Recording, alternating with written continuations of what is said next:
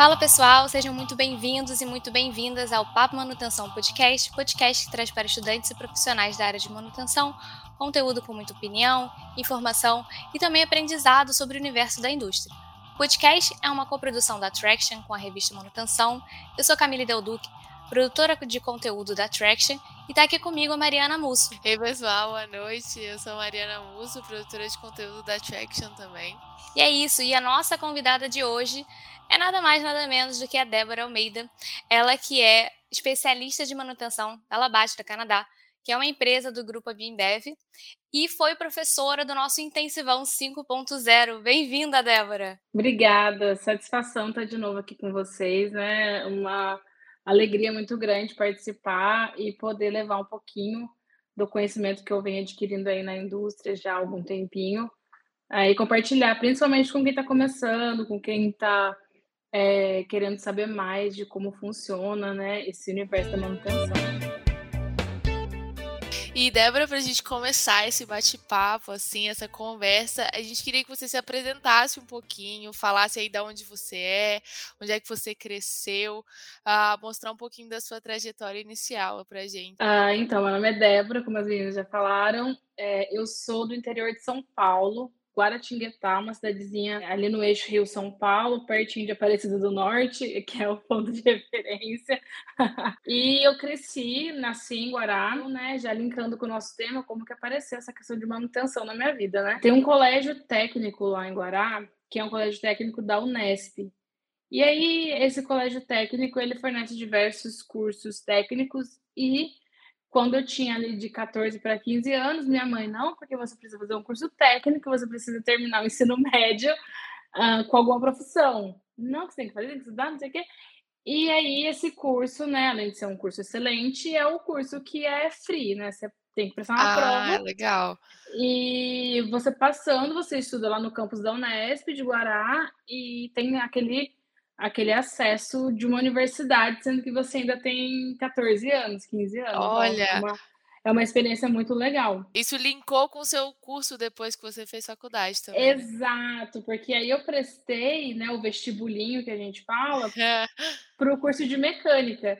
E quando eu prestei por curso de mecânica, eu tinha certeza que era para consertar carro. eu tinha certeza, não, porque eu vou aprender a consertar carro, porque aí vai ser super legal. E é isso, né? É sobre isso.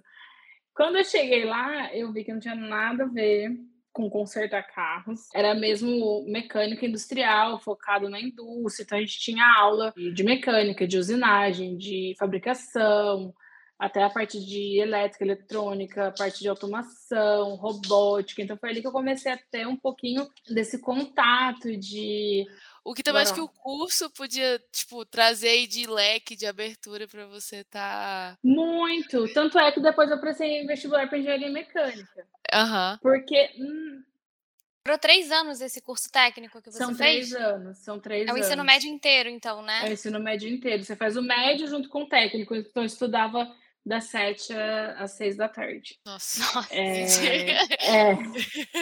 E sábados. Porque Nossa, daí, a partir do segundo ano, a partir do segundo ano do técnico, você tem aula de sábado. Normalmente as aulas de usinagem, então a gente imagina uma criançada com 14, 15 anos usinando peça no torno, aprendendo a mexer, com aprender a soldar. Solda só no terceiro ano, mas você aprende a soldar, você aprende estar tá em contato com a oficina mecânica. Então você tem uma oficina de mecânica industrial com todos é, os equipamentos de usinagem, todos os laboratórios, é, até a usinagem CNC. Então, a gente ali, a gente aprendeu, ali eu tive uma ideia de como era a indústria, eu falei, ah, eu gosto pra caramba, então vou prestar engenharia mecânica, mesmo porque os professores todos falavam, não, porque quem faz o curso técnico aqui, quando chega na engenharia, nossa, leva com o pé nas costas, é super fácil. E foi fácil ou não? Ah, é fácil até você ter uma aula de mecânica dos fluidos, aí você quer morrer Sim. quer voltar atrás, não quer desistir da vida. E acho que aquilo não é para você, né? Mas no final das contas, todo mundo se forma, né? Ninguém é jubilado. É. É, então, eu prestei o, o vestibular de engenharia para engenharia mecânica ali mesmo no campus da Unesp, que eu já estudava no, no técnico. Passei e fiz engenharia mecânica, então, na Unesp. Como é que foi, assim, o início da sua carreira como engenheira e na área de manutenção mesmo? Você começou na faculdade, começou já no curso técnico, como que foi? Eu até costumo dizer que o embasamento industrial que você tem no curso técnico é muito melhor que o que você tem na universidade. A universidade é muito superficial, porque até a carga de de outras matérias que você precisa ter muito grande, né? Tipo, de toda a matéria de sistemas térmicos, ciclos de refrigeração, é, até de sistemas fluidomecânicos, tudo isso que você não vê no curso técnico, na faculdade você tem que é, aprofundar muito mais. Então, essa parte mais técnica, mais mão na massa, na universidade, é bem pouquinha. Então, até acho que assusta a galera quando sai da faculdade, vai para a indústria, fala, meu Deus, Total. Não vi nada disso na faculdade. Tudo que eu aprendi na faculdade não vou usar aqui. Terminando a faculdade, eu já entrei naquela loucura de programa de trainee, né? Não, trainee, tem que ser trainee, tem que ser trainee. E aí prestei, eu lembro que nessa época eu ia para São Paulo, assim, umas duas vezes por semana fazer processo seletivo. Nossa. E eu tinha acabado de voltar dos Estados Unidos, porque eu fiz um ano de intercâmbio lá, pelo Ciências Sem Fronteiras, e aí eu já voltei para formar para aí comecei a aplicar para os processos de trainee até lá dos Estados Unidos. E aí é, consegui passar no treino da Cargill, que é uma empresa aí líder, né, mundial no segmento de, da indústria de da indústria, né, alimentos em geral, eles produzem tudo que a gente imagina, mas principalmente soja e grãos, né? Uhum. E aí eu fui morar em Ilhéus, passei no treino da Cargill, fui morar em Ilhéus. É, saudades Ilhéus. Eu ia falar isso agora. saudades de uma praia. Enfim, e aí, como trainee de manutenção. Ah. Então, porque o programa de trainees da Cargill, é, ele é geral, assim, então tem trainee de administração, tem trainee da parte de a trilha de engenharia elétrica, de produção, de mecânica, tem veterinário, porque eles têm uma parte também que, que da parte de nutrição animal, que eles, que eles contratam é, de veterinária. Então, foi uma coisa bem diferente, assim, que eu tinha aquele contato com a minha turma de trainee, que era bem multidisciplinar. E aí, quando eu voltava para Ilhéus, já era mais focado em manutenção, porque as duas vagas que tinham lá para ele, era uma vaga de manutenção uma de produção, a de manutenção ficou comigo. E aí eu comecei a aprender mais sobre esse universo de manutenção e é uma escola, porque a Cargill, tudo que você imagina, a Cargill tem, de estrutura, de treinamento, de conhecimento, de especialista em tudo que você imagina. E o time que eu trabalhei lá, era muito bom. E era muito grande, era um time de mais de 40 pessoas. É, só da manutenção. Então, mecânico, é, soldador, caldeireiro, eletricista, então, é, galera da automação. Então, tudo que você imaginava também tinha ali, porque era uma fábrica, uma fábrica bem grande. É, e ali comecei, né? Manutenção, como que era manutenção, como é que é o dia a dia, como que você controla é, o custo, que é uma parte muito importante da área de manutenção. Ah, e aí, depois de três anos, eu fui para Barrica Livu, que também é uma empresa gigante, é a maior produtora de chocolate do mundo, também na área de cacau. É, que a fábrica da Caju que eu trabalhava era a fábrica de cacau, processamento de cacau, e a da Barriga a mesma coisa, processamento de cacau. E aí eu já fui como supervisor de manutenção, cheguei já numa, numa empresa é, com uma estrutura totalmente diferente, onde a, tinha muito pouca coisa de manutenção era estruturada. E aí, e aí falei, foi você que precisou estruturar mesmo. Exatamente. Aí é, foi assim, falei, meu Deus, tudo que tinha na carreira não tem aqui, que eu vou fazer? Bateu aquele desesperinho, né? É, mas, de novo, aí você, quando você muda de empresa, às vezes você fica meio assim, né? nossa, é, a equipe que eu vou trabalhar vai ser tão boa quanto a outra, não vai ser, vai ser melhor, vai ser pior, as pessoas vão gostar de mim, não vão, será que eu vou conseguir performar, será que eu não vou conseguir performar? E ainda, você caindo numa empresa com uma outra cultura totalmente diferente, impacta um pouco. Mas é isso mesmo que a Mariana disse. E aí eu tive que, além é, gerenciar de fato as pessoas, porque eu era supervisora, e na estrutura da Barri não existe um gerente de manutenção. O supervisor de produção reporta para o gerente de produção, só que o gerente de produção normalmente é aquela pessoa que ele não é muito ligado na manutenção. Então, Sim. meio que o supervisor fica jogado lá para as praças. Se vira aí. e aí você tem que fazer toda a parte de gerenciamento de manutenção realmente. Então, eu, eu fui, né, trabalhei como supervisor de manutenção, mas muito das atividades que eu exercia era realmente uma atividade mais gerencial, por exemplo, controle de custo. Controle de budget, como você vai ficar dentro, o que você vai fazer de projeto, o que você vai submeter como um capex menor para você poder melhorar tal coisa. Então, foi um período assim que eu aprendi muito. Eu trabalhava na fábrica de Tabuna, que é a vizinha de Ilhéus. Mudei dois anos depois para a fábrica de Ilhéus, também da Barri, mas aí eu fui para produção, processo, ah, trabalhar legal. como supervisora de processos, porque daí eu já estava querendo mudar um pouco o meu foco para eu conseguir ser uma profissional mais completa. Então, já estou aqui há quatro, cinco anos a manutenção, deixa um pouquinho para produção para ver como é que é e conseguir isso e melhorar o meu portfólio, assim, meu conhecimento. Mas aí durou pouco, durou um ano só, porque Olha. depois de um ano eu me mudei para o Canadá e voltei para manutenção. manutenção chegou de novo. Isso, não, é, manutenção tá, tá no sangue, né? O negócio não me deixa embora. é, mas então, essa foi, essa é um pouco da minha trajetória, assim, de como eu cheguei até aqui e como a manutenção tá presente na minha vida todos os dias, mesmo você trabalhando na, em produção, é, o, o, o engenheiro de processo, o supervisor de produção, ele precisa é, ter um conhecimento do equipamento que ele está operando, que, o, que o operador dele vai operar. Porque como você vai ajudar a fazer uma análise de causa quando o problema acontecer, se você não sabe nem para onde é que vai, o que, que faz um motor, uma bomba, entendeu? Então, se você está aí do outro lado escutando e está na área de produção, tem que começar também a se envolver um pouquinho com a parte de manutenção. Quando tiver equipamento aberto, vai lá, né? Dá uma olhada, ver como é que é por dentro. é. é, porque vai ajudar bastante, assim, na, na carreira de, de todo mundo. Quem quiser seguir nessa carreira industrial, né? Que também não é uma carreira muito fácil, não. Com certeza. E assim, desses, dessa tua trajetória que você já trouxe um pouquinho pra gente, o que, que você acha que foi assim, o seu maior desafio você já teve transição aí, você já mudou de cidade dentro do Brasil, você agora está no Canadá, né? Então, o que, que foi seu maior desafio ali?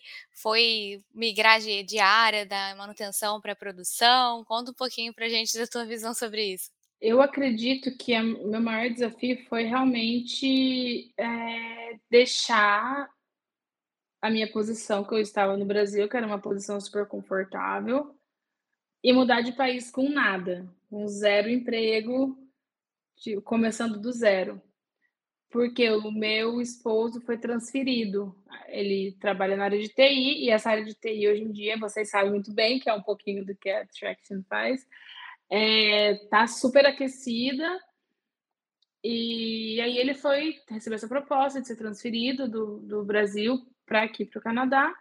E eu falei, olha, é uma boa oportunidade, a gente também está querendo sair do Brasil um pouco para né, mudar um, um pouco os ares, ver coisa nova tudo mais. E aí falei, bora, né? Só que foi muito difícil é, pedir demissão do meu emprego antigo, porque eu estava fazendo, eu estava super gostando de trabalhar com produção, estava entregando os projetos super legais, estava é, fazendo bastante coisa de melhoria contínua, que é uma coisa que eu gosto bastante. Uhum. E eu tava com um chefe muito maravilhoso. Então, assim, falei, meu Deus, eu não quero ir embora, porque é difícil quando você acha um gestor que você fala, meu, esse gestor é muito top, eu vou, vai dar certo, é um cara que vai me ajudar, que vai, que as coisas vão acontecer.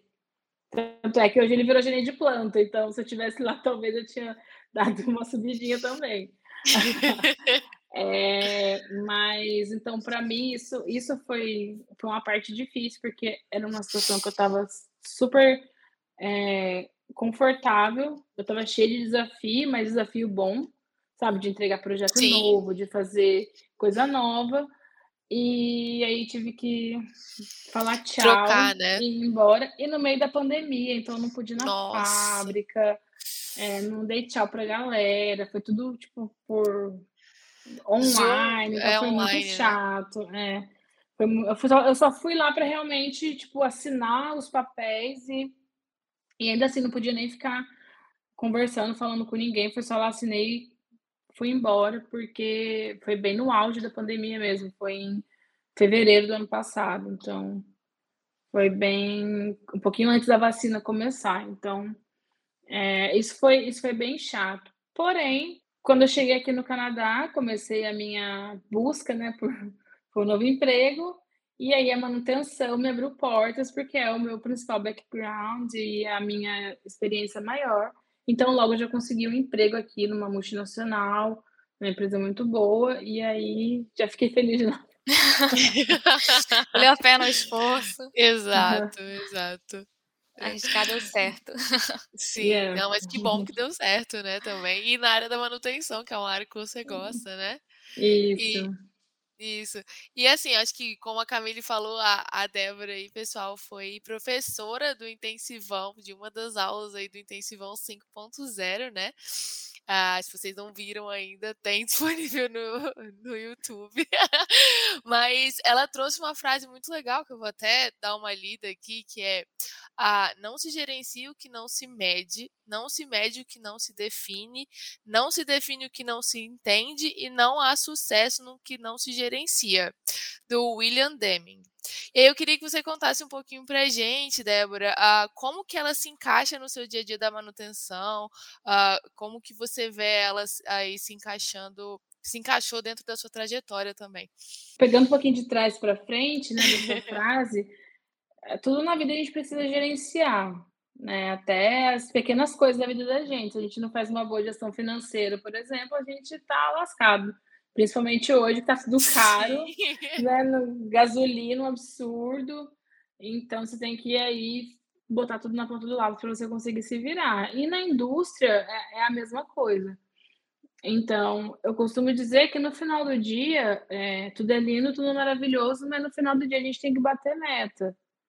Né? Então, no final do dia, a empresa tem que lucrar, a gente tem que bater as metas, porque daí a empresa lucra como? Fazendo bons resultados. E ela só faz bons resultados se ela tiver metas bem definidas. E aí, tendo as metas bem definidas, a gente consegue trabalhar ali para conseguir atingir aquela meta. Então, se você não, não tem ali um bom gerenciamento, você não consegue é, ter o sucesso e atingir as suas metas dentro de qualquer área, principalmente manutenção, porque a manutenção quando a gente olha assim para dentro da indústria, ela é aquele setor que só dá, só dá prejuízo. Só dá... Sim, verdade. Só dá prejuízo, só é problema. Então, produção é o que faz dinheiro, porque é o que produz, é o que faz volume, é o volume é vendido, a empresa fatura e ótimo. Sim, verdade. Aí a, produ... Aí a manutenção, o custo da manutenção vai vai deduzir daquele montante ali que a produção fez. Então, vai, é, é uma quantia de menos ali que na, na, a manutenção, né? Então, a manutenção é um custo para a empresa. Porém, se a manutenção não gastar esse dinheiro, não, não, gerar esse custo, a produção não consegue rodar bem, não consegue produzir aquilo que vai gerar o dinheiro. Então, é, é meio cíclico o negócio, né? Todo mundo tem a sua importância. Só que dentro de um, de um departamento de manutenção é muito fácil se perder se você não tem as suas metas bem definidas e se você não conseguir medir ali os seus resultados. Então, por exemplo, se você tem uma coisa que é muito importante dentro da manutenção, seu downtime, né, suas quebras. Quanto tempo essa, essa, esse equipamento é quebrado? Calcular, então, um MTBF, um MTTR vai te ajudar é, a ter uma noção de como cada equipamento, como cada linha vai se comportar dentro da manutenção e te dar meio que um norte para você saber quais ações você tem que tomar para resolver aqueles problemas. Dentro da manutenção, você ter lá é, as suas metas. Então, ah, vai ter uma meta de curso, vai ter uma meta que é porcentagem de o percentual de, de preventiva que você vai fazer no mês. Vai ter outra meta que é o, o MTBF. E nisso aí, você tendo as suas metas, você consegue trabalhar e gerar ações para atingi-las, né? Atingindo as suas metas, fazendo um bom gerenciamento das suas metas, você consegue atingir o sucesso, você contribui ficando dentro do seu budget ali, né? Porque o, o budget é o mais importante. importante. É, você vai trabalhar e você vai fazer todas as melhorias da linha.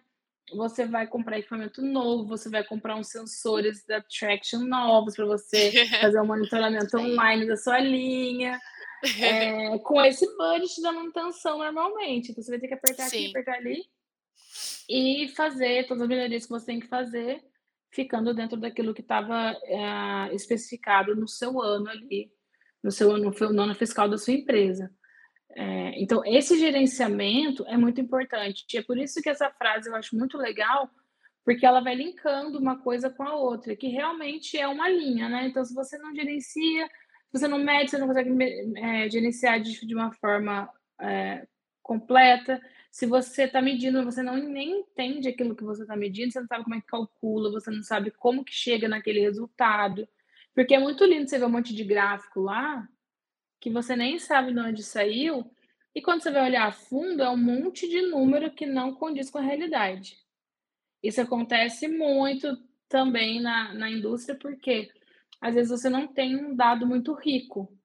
Você tem um, um dado que você depende muito, por exemplo, dentro da manutenção, do apontamento correto das ordens de serviços pelos mecânicos, pelos eletricistas. Então, tem que ter o horário ali certinho, tem que ter ordem de serviço para tudo que, que é feito. Então, tudo isso vai te gerar um dado mais completo, um dado mais rico e mais fiel à realidade da sua planta. O que eu achei interessante que você trouxe aí, é falando dessa importância né, do gerenciamento da, da manutenção. E aí, tentando trazer agora um pouquinho para o lado das metodologias, né, que acabam auxiliando o gestor da manutenção a controlar as preventivas, fazer a programação de manutenção, otimizar o dia a dia de maneira geral, né, no chão de fábrica, eu acho que é importante trazer é, quais seriam essas as, as metodologias que você mais utiliza, né, dentro do, do, do teu trabalho ali e que podem ajudar a otimizar o trabalho de maneira geral, aumentar a competitividade, a lucratividade da empresa, né? Como você falou, a gente tem, no final das contas, vai tirando ali e o que sobra fica para manutenção. Então, o que, que, gente, o que, que a gente consegue trazer de metodologias para o pessoal que está ouvindo a gente? O que, que você consegue indicar ali dentro dos, de todas as informações que seriam interessantes aí? Olha, isso depende bastante, é, conforme eu até disse na, na minha aula, cada empresa já tem a sua cartilha, já tem mais ou menos o que ela usa de metodologia ali dentro da manutenção. Por exemplo, agora que eu tô trabalhando, tô trabalhando na Labat, que é uma empresa da, da Embev, da, da AB Embev, ele já tem, assim, tudo que você imagina já tem. No SharePoint, no, no Power BI, então você já consegue linkar o seu SAP com Power BI, já tirar todos os gráficos que você imagina. Então, assim, é, você já chega fazendo gol, porque toda a base ali você já tem. Definida, né? Que, já. Exatamente, você não tem que começar é, do zero, né? Mas uma metodologia que eu gosto muito de usar, e eu acho que condiz muito com o momento que a gente está vivendo agora, né, que é essa cultura de melhorar a eficiência, de fazer mais com menos, de melhoria contínua, utilizando poucos recursos, mas o recurso pessoal que você já tem, pouco investimento. Eu acho que é a manutenção centrada em confiabilidade, que é o RCM, que é você estudar o seu ativo, né, pegar o seu equipamento, então, ah, qual equipamento hoje que é o mais caro na empresa, que é o que dá mais custo de manutenção. Então vamos estudar ele. E aí você vai estudar os modos de falha daquele equipamento. E, e a partir dos modos de falha, ah, tem uma bomba que alimenta, então essa, essa bomba falhar, o equipamento para, então essa bomba é crítica. E aí tem um, um, um PLC que a gente precisa ter um cartão é, no estoque, porque se der problema, a gente não consegue comprar outro em cinco meses. Hoje, com esse problema de chip que a gente está tendo aí, comprar, comprar qualquer material, assim, eu estou sofrendo bastante aqui, por exemplo, de conseguir é, material de estoque de, da parte de elétrica e eletrônica. Tá muito difícil. Demora, tipo, três, quatro meses para chegar. Acredito que no Brasil deve estar a mesma coisa. Então, você estudando os modos de falha daquele equipamento, você consegue definir. Então, é uma metodologia que ela vai te guiando. Então, você é, estudando e aprendendo como, como é a metodologia, você consegue fazer um estudo que vai, você vai precisar nesse estudo de uma pessoa que opera, então vai precisar de um operador, vai precisar de um mecânico, de eletricista, talvez de, do, do técnico de automação para te ajudar. Mas é, você descobrindo ali todos os modos de falha daquele equipamento, e qual é a criticidade de cada item, você consegue definir uma estratégia de manutenção aplicada para a sua área, porque muitas vezes é um equipamento que é super difícil de você fazer manutenção, é um equipamento super complexo, mas você não roda ele todo dia. Sim. Ou você roda ele três vezes por semana. Então, não tem por que você focar tanto naquele equipamento, e aí vai ser uma decisão interna, porque aquele equipamento ele não é. Se ele parar, você consegue mandar para outra linha, você consegue invasar na mão, ou você consegue, não sei, você consegue dar um jeito ali que aquele não vai parar a sua linha. Então vamos focar Sim. primeiro nos equipamentos que vão realmente parar a sua linha. E aí, para esses equipamentos, você vai definir aquilo que impacta para você. Porque quando a gente tem um equipamento, normalmente o equipamento vem com manual, e obviamente, você seguir tudo que tem no manual, que o fabricante está te, tá te indicando, é muito bom. Só que às vezes não condiz com a realidade. Você não tem nem tempo, você não tem disponibilidade do equipamento parado para você fazer tudo aquilo. Então você tem que adequar um pouco a sua realidade. E às vezes também troque isso com X tempo. E às vezes o X tempo não reflete na, naquela quantidade de tempo que você tem o equipamento rodando mesmo, sabe? Você vai contar, sei lá, em dois anos você troca, mas esses dois anos você rodou só metade, então de fato você rodou um ano Sim. só.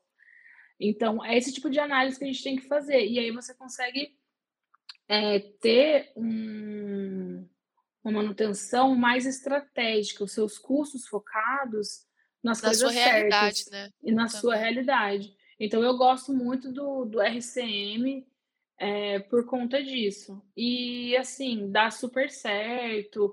Foi uma metodologia que foi criada nos Estados Unidos porque é, pelos, pelo, pela galera da aviação, porque era uma época que estava tendo muita queda de avião. Então, é, é um negócio assim que dá certo. Principalmente para a questão de gestão de custo. Eu acho muito importante, porque ajuda você a dar uma enxugada um pouquinho naquilo que realmente é, importa e, e, gastar naquilo que realmente vai importar e te dá mais espaço para você fazer outras melhorias e não encher seu estoque de tudo quanto é tipo de peça que você vai lá. Nossa, faz 10 anos que esse item está aqui e ninguém nunca usou. O item vai lá, você vai ver, o item custa 15 mil reais. E aí o negócio lá é cheio de. É um dinheiro que fica parado, né? Fica parado. E nesse dinheiro que está parado, a empresa está Sim, verdade. E voltando um pouquinho também na sua aula do intensivão, Débora, a, você mostrou pra gente que, é, que cada um dentro da manutenção tem uma uma função que, que é sempre muito importante, né? Ah, para que as coisas aconteçam aí da forma que elas têm que acontecer. Você consegue ah, indicar para a gente como que cada função dentro da, da manutenção consegue, tipo, melhorar e aumentar a disponibilidade, a confiabilidade das máquinas? Passar uma pincelada assim para a gente. O departamento de manutenção também vai depender de cada empresa, da, da ordem do, do, do org chart da empresa ali. Mas e também depende bastante do tamanho da empresa, do tamanho do time de manutenção, porque às vezes se um time é muito pequeno, você não precisa, por exemplo, de um planejador e um programador. Às vezes você pode ter uma pessoa que faz as duas funções, se um time é de poucas pessoas. Agora, se já for um time de médio para grande, tipo um time já de 15 20 pessoas, você já tem que ter uma estrutura mais robusta. Então, você normalmente você vai ter o gerente de manutenção, que vai reportar para o gerente de fábrica, né? E esse gerente de manutenção, ele está ali para fazer todo o gerenciamento do departamento, principalmente a questão de custo, de budget, de novos projetos internos, né? Todos aqueles projetos que não estão CAPEX. E aí, embaixo do gerente de manutenção, você pode ter supervisor é, de manutenção. E o supervisor de manutenção ali, ele pode ter diversas funções de acordo com cada empresa, né? Se você tiver o supervisor, um programador e um planejador, normalmente o supervisor vai ficar mais focado em é, fazer realmente gerenciamento de pessoas, que é toda aquela parte, né? Férias, faltou, não pode vir, é, o turno da noite está descoberto porque o cara ficou doente, então o, o supervisor vai ficar nessa contenção aí de, de apagar o incêndio. E também garantir que o serviço foi feito e foi bem feito. Porque quem divide o serviço vai ser o programador. Então, quando você tem planejador e programador separados, eles fazem. É, são duas atividades diferentes. Às vezes, muitas empresas, a maioria das empresas, eu acho, tem a mesma pessoa fazendo tanto o planejamento quanto a programação. O planejamento, o que, que é? É você ter ali, saber o que você precisa para você fazer a manutenção. Você tem todas as ferramentas que você precisa, você tem todas as peças. Você precisa trazer um especialista de, uma, de um contratado externo para poder fazer a manutenção daquilo. É um equipamento muito específico. Então, o planejador ele vai ficar mais nessa, nessa parte assim de garantir que todos os recursos que precisam ser, é, que vão ser utilizados naquela manutenção estejam ali. E o planejador, ele vai realmente organizar. O Joãozinho vai fazer isso tal dia, com tantas horas. O Pedrinho vai fazer isso tal dia, quantas horas, com quem outra pessoa vai ajudar, a Mariazinha vai ajudar e tudo mais. Dessa forma, quando a ordem de serviço, né, tá lá e passa para o supervisor, o supervisor já vai saber que tal dia, tal dia, tal dia, tais coisas vão acontecer. Normalmente é, é discutido junto, porque tem uma reunião de programação e planejamento, onde as prioridades são discutidas, exatamente com produção. Então, você faz aquela reuniãozinha semanal lá com produção, com participação também do supervisor, às vezes o gerente pode ir, depende muito do se o cara gosta de fazer microgestão ou não. Aí É, e aí eles decidem as prioridades da semana, que dia que vai parar, que dia que vai fazer limpeza da linha, tudo mais. E o supervisor vai ali supervisionar as atividades, garantir que está sendo feito dentro do período que foi programado e que foi bem feito, né? Porque às vezes o retrabalho é, é uma coisa que é bem ruim assim para manutenção. Acontece todo dia, acontece, porque às vezes mexe numa coisa, quando vai ver essa outra coisa também tá lá precisando da manutenção, e aí você estava ali precisando rodar, não conseguiu fazer, tem que voltar no outro dia de novo. Isso acontece nas melhores famílias, nas melhores. Acaba tomando um pouquinho mais de tempo, né? Mas não tem jeito. No geral, essa é a estrutura que eu mais vi, assim, até hoje. E, da, e embaixo do supervisor, aí vai ter todos os técnicos, né? Os técnicos é, de manutenção mecânica, de elétrica, o, a pessoa de instrumentação, de automação, que são todas as pessoas que estão ali esperando uma ordem de serviço, né, definida para a pessoa poder executar aquela atividade que já foi previamente planejada, de preferência, e executada, né, e feito o, a programação na data certa. O que também não acontece sempre, né, porque às vezes você programa alguma coisa e aí, não, temos que rodar. A gente luta para que aconteça na data certa. Exatamente. Ah, temos que rodar, não vai dar peso aqui não. Ah, meu Deus do céu. Aí, aí você perde, né, o trabalho das pessoas, porque o programador ficou ali, né, perdeu o tempo dele programando, imprimindo ordem de serviço, colocando o procedimento junto, e todo o trabalho que existe, né, e depois coletando as informações, porque depois, quando aquela ordem de serviço volta, a informação tem que ser imputada no seu sistema, você tem que gerar outras ordens de serviço.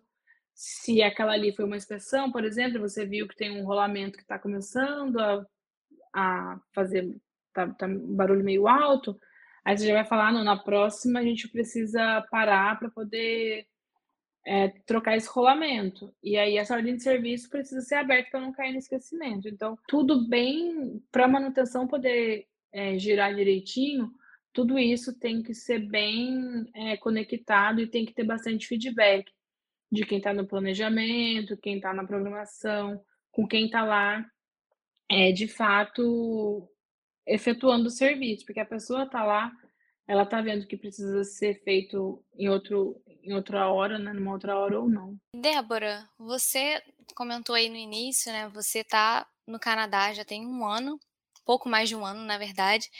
Eu queria pedir para você comentar um pouquinho mais sobre essa tua experiência fora do país, como é que foi a tua adaptação a uma nova cultura, o idioma é diferente, e aí perguntar se tem alguma curiosidade no dia a dia da tua atuação na fábrica que você consegue trazer aí para gente.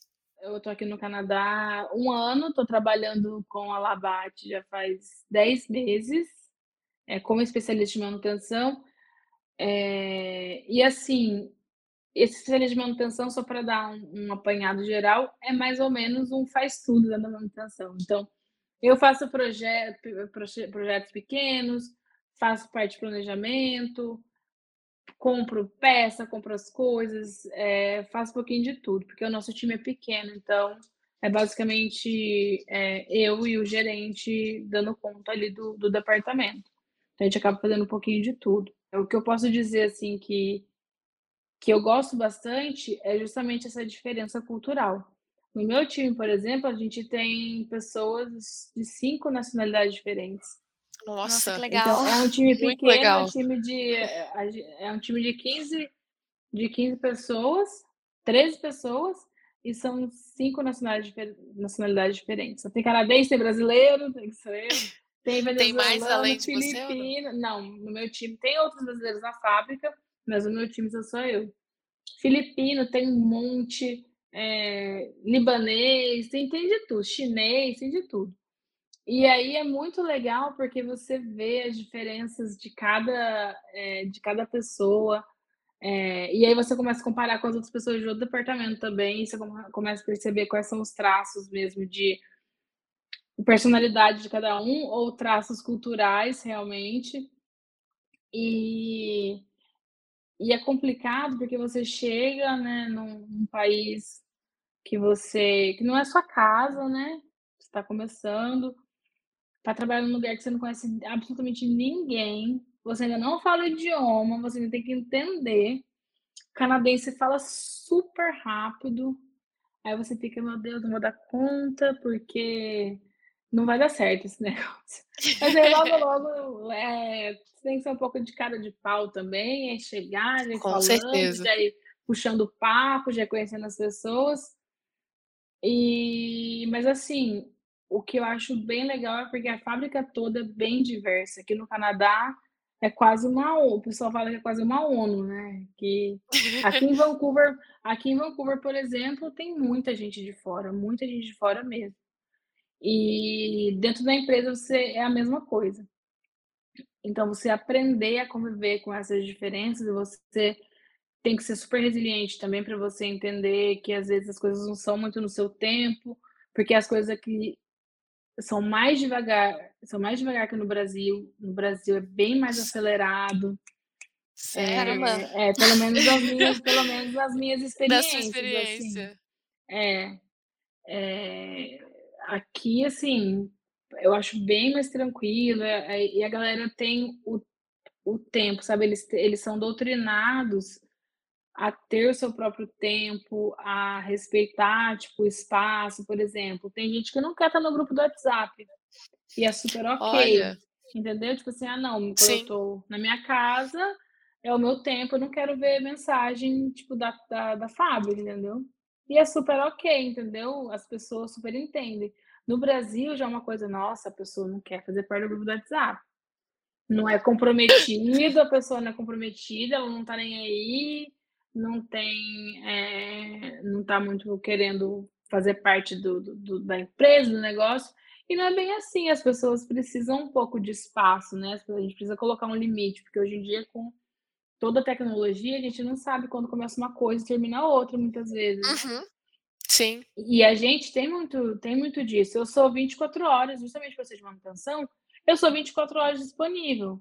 Então, se, se, eu, se a pessoa me ligar de madrugada, eu vou atender. Se me mandar uma mensagem no domingo à tarde e eu pegar o celular e ver a mensagem, eu vou responder. Eu não consigo, tipo, entendeu? Sim. Eu vou responder. Então, assim, é, isso é uma, uma das coisas que eu, que eu acho bem diferente, assim, sabe?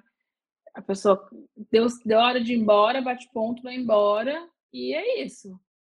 Então tem, é bem cultural, assim, é, é bem diferente no Brasil. E, e essa fábrica que eu estou trabalhando agora tem sindicato, então também tem essa questão do sindicato como tem no Brasil. Então é, tem que ter bastante é, cuidado, né, como você trata as pessoas, porque o sindicato está ali protegendo os, os trabalhadores, então é, é tudo novo para mim, porque eu estava acostumada a trabalhar, né, numa fábrica assim, no Nordeste, que é um sindicato super forte, e aí eu cheguei aqui agora, falei, meu Deus, eu sabia que tinha sindicato no Canadá.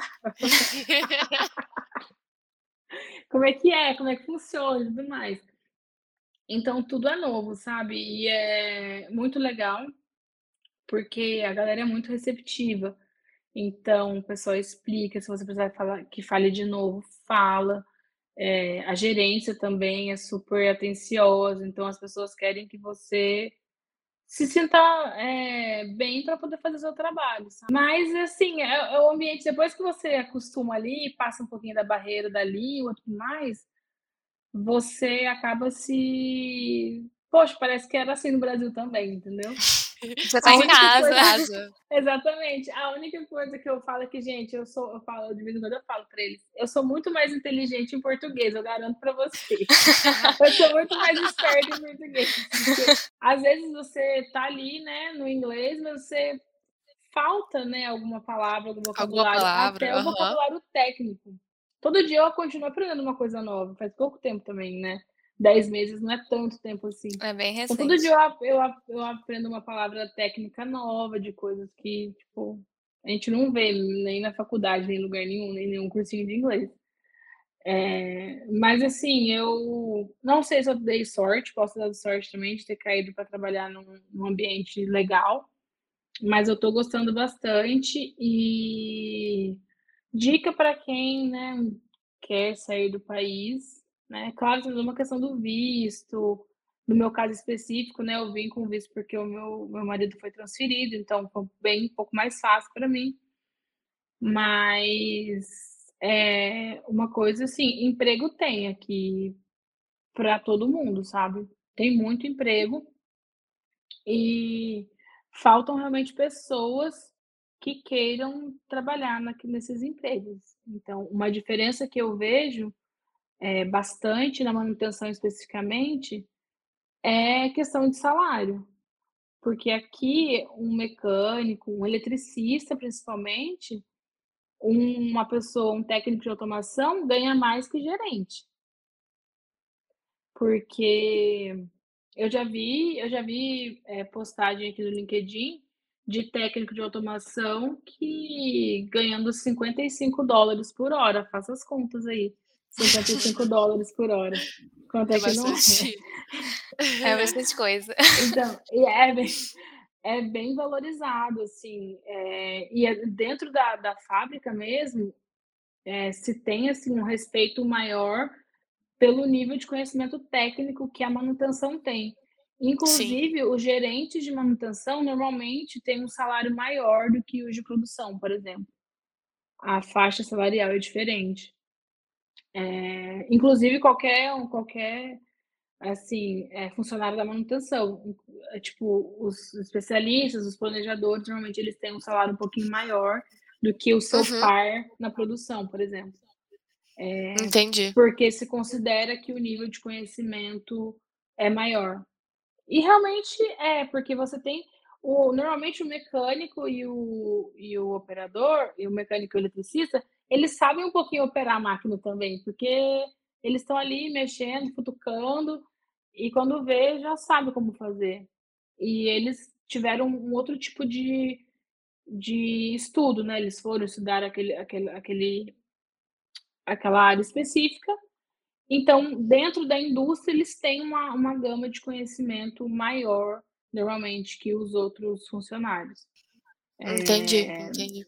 Então, isso eu acho muito legal aqui, a valorização do profissional da manutenção. É bem mais. Legal. É bem diferente daqui, né? É. Aí no Brasil, normalmente, o cara às vezes conhece pra caramba e, enfim, tem Não um é salário. valorizado.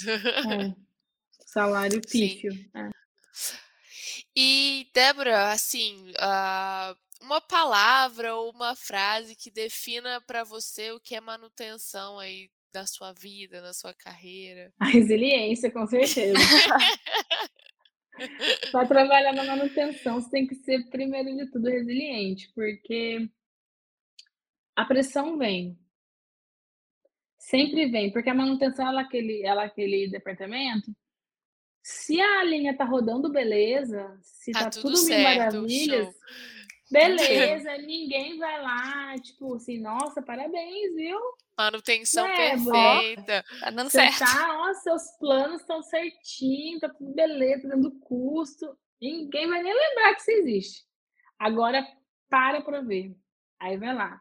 Operador, supervisor de produção, gerente de produção, gerente da fábrica, papa, vai todo mundo para lá. E fica assim em cima do cara, às vezes, lá, o cara lá com a que ferramentinha que você dele, consegue me liberar.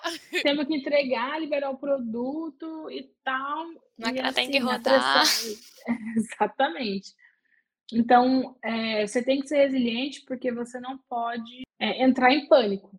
E principalmente se você está numa já numa posição de supervisão, de gestão, até mesmo às vezes os planejadores e os programadores que vão ali ter essa, essa interface com os técnicos, precisa segurar um pouco da pressão. Às vezes a pressão vem que nem uma bomba lá de cima e você não pode passar tudo aquilo para o seu time, porque senão o seu time não vai conseguir performar direito.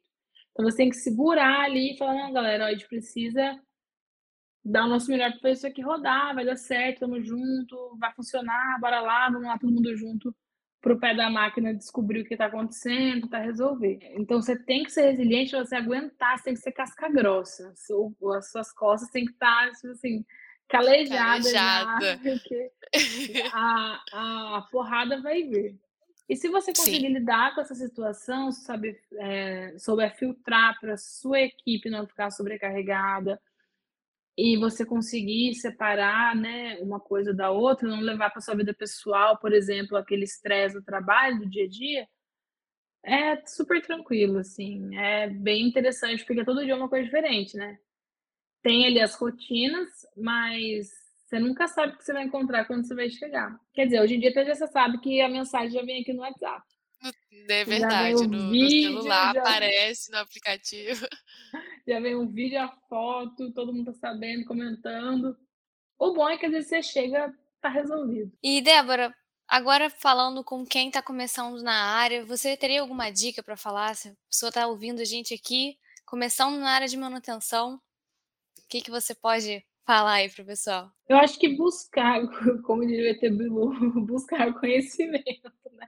tem que buscar conhecimento, porque dentro da, dentro da manutenção é, tem muita coisa, muitas áreas, então você tem que meio que ver para que lado você quer seguir e tentar sempre ler alguma coisa. Tem muita coisa boa no LinkedIn, né? Muito artigo, tem muitas páginas boas para você é, seguir para você conhecer gente de manutenção também. Então, é, ter esse networking, ter esse contato é muito interessante, é muito importante para você que está começando agora. E realmente é, entender como é que funcionam as coisas no seu dia a dia. Então, fazer leituras, é, saber o que está acontecendo de novo, né? O que tem de novo, quais são as novas, as novas tecnologias ter um contato muito próximo com seus fornecedores, porque daí eles podem te oferecer soluções que você que, que vão é, resolver muitos seus problemas, só que você ainda não se ligou para aquilo. Então, você ter essa conexão com os seus fornecedores é muito legal. E conhecer o seu, o seu, a sua fábrica, né? Conhecer os seus equipamentos, olhar os manuais, é, conversar com o fabricante, entender o porquê que cada coisa funciona de qual forma, porque assim você consegue fazer a solução dos problemas bem mais rápido. Perfeito, Mano. Muito obrigada pela dica aí. Acho que o pessoal vai gostar bastante. E a gente queria pedir outra dica para você sobre algum livro, ah, algum filme, talvez, ou voltado na, na área da manutenção, ou até mesmo na, na resiliência aí que você falou que o pessoal da manutenção precisa ter. Se você consegue dar alguma dica pra gente. Olha, um livro que eu gosto bastante da área de manutenção é o RCM do Denis Mortellari, que é uhum. assim um papo. Ele, ele deu aula também no último intensivão. No intensivão. Então o livro, o livro dele é muito bom, porque é um livro de RCM, mas ele abrange várias, algumas, várias outras coisas. Então ele fala um pouquinho de história para quem. Eu, por exemplo, gosto muito de saber de onde as coisas vieram, né? Como é que isso, tal coisa foi desenvolvida. Então passa um pouquinho sobre isso, aí fala da metodologia do RCM em si e tem muito conteúdo bem voltado para a indústria mesmo, sabe? Sem contar que ele é um papa, assim, ele é um cara que conhece muito de manutenção, mas é essa é a minha dica assim de leitura. Agora filme ou série sobre resiliência. Olha, eu sou eu sou nerd, né, gente? Então eu sou meio assim, eu sou meio do, do, do mundo nerd, Harry Potter, é, universo Marvel. Então, assim, todos. Agora eu tô assistindo The Boys, que é a série nova, né, da, da Amazon. Então, para mim, é, todos é, esses conteúdos, assim, eles tratam bastante de resiliência, porque normalmente você pegar o Harry Potter lá, ele passa por um monte de problemas, tem que lutar com todo mundo. E ele conta que no final consegue lá o objetivo dele, que é se livrar do, do Voldemort lá. Mesma coisa, Avengers e tudo mais. Então, eu gosto bastante, do, porque é importante a gente ter também um tempo livre, né? Então, no tempo livre, eu gosto bastante realmente de tirar um pouco essa, essa realidade de indústria da cabeça, porque a gente já tá lá, né? Sete dias, cinco dias por semana, às vezes final de semana, às vezes sábado, domingo, Sim. madrugada. Então é bom. Não para. Exatamente, não para. Até quando a fábrica para, né? Que essa semana eu tô com a fábrica parada, mas a manutenção trabalha muito mais quando a fábrica está parada. Então... Com certeza. Sem descanso pra gente. Mas eu acho importante se você ter um pouquinho do seu tempo livre e, e aproveitar realmente para descansar, ver coisas que você não precisa ficar muito focado, pensando muito, só uma coisa para te divertir. A gente está chegando ao final desse episódio do podcast Papo Manutenção. Eu queria primeiro te agradecer aí novamente por ter aceitado o nosso convite e por compartilhar com a gente aqui um pouquinho da sua experiência, da sua trajetória, de tudo que você passou aí eu tenho certeza que o pessoal que está ouvindo a gente aprendeu muito aqui hoje. Fico muito feliz de ter participado novamente. É muito gratificante para mim poder compartilhar um pouquinho da um pouquinho da experiência que eu tenho. Não é muito, ainda tô, ainda tenho muito que aprender, mas eu acho importante a gente ajudar, principalmente quem está começando. E eu fico muito feliz com empresas e iniciativas como a de vocês, porque ajuda muito e é uma iniciativa super legal. Eu fico muito feliz, principalmente, de ver aí três mulheres aqui discutindo sobre manutenção, que era uma coisa que até, não sei, pouquíssimo tempo atrás não existia, não se via. Então, assim, acho que é uma vitória, inclusive, para a gente, e também é, disseminar esse tema, né, para as pessoas, eu acho muito interessante, porque acaba. Às vezes, uma coisa que você ouve pode mudar o seu olhar dentro do, do seu ambiente de trabalho, né? Então, parabéns pela iniciativa de vocês. Não é todo dia que a gente tem um conteúdo é, de qualidade, como é o do Intensivão, por exemplo. Free, de grátis, sem precisar pagar nada. Então, é parabéns, parabéns aí para vocês também pela iniciativa. Muito obrigada, Débora. Obrigada também a Mariana, que estava aqui com a gente durante todo esse episódio. obrigada a vocês. Gente, então é isso. Chegamos ao fim de mais um episódio do Papo Manutenção. Espero que vocês tenham gostado dessa edição. E aí eu convido a todos a seguirem a revista Manutenção e Attraction nas redes sociais para saber de mais conteúdos, tá bom? Espero vocês na próxima e até mais.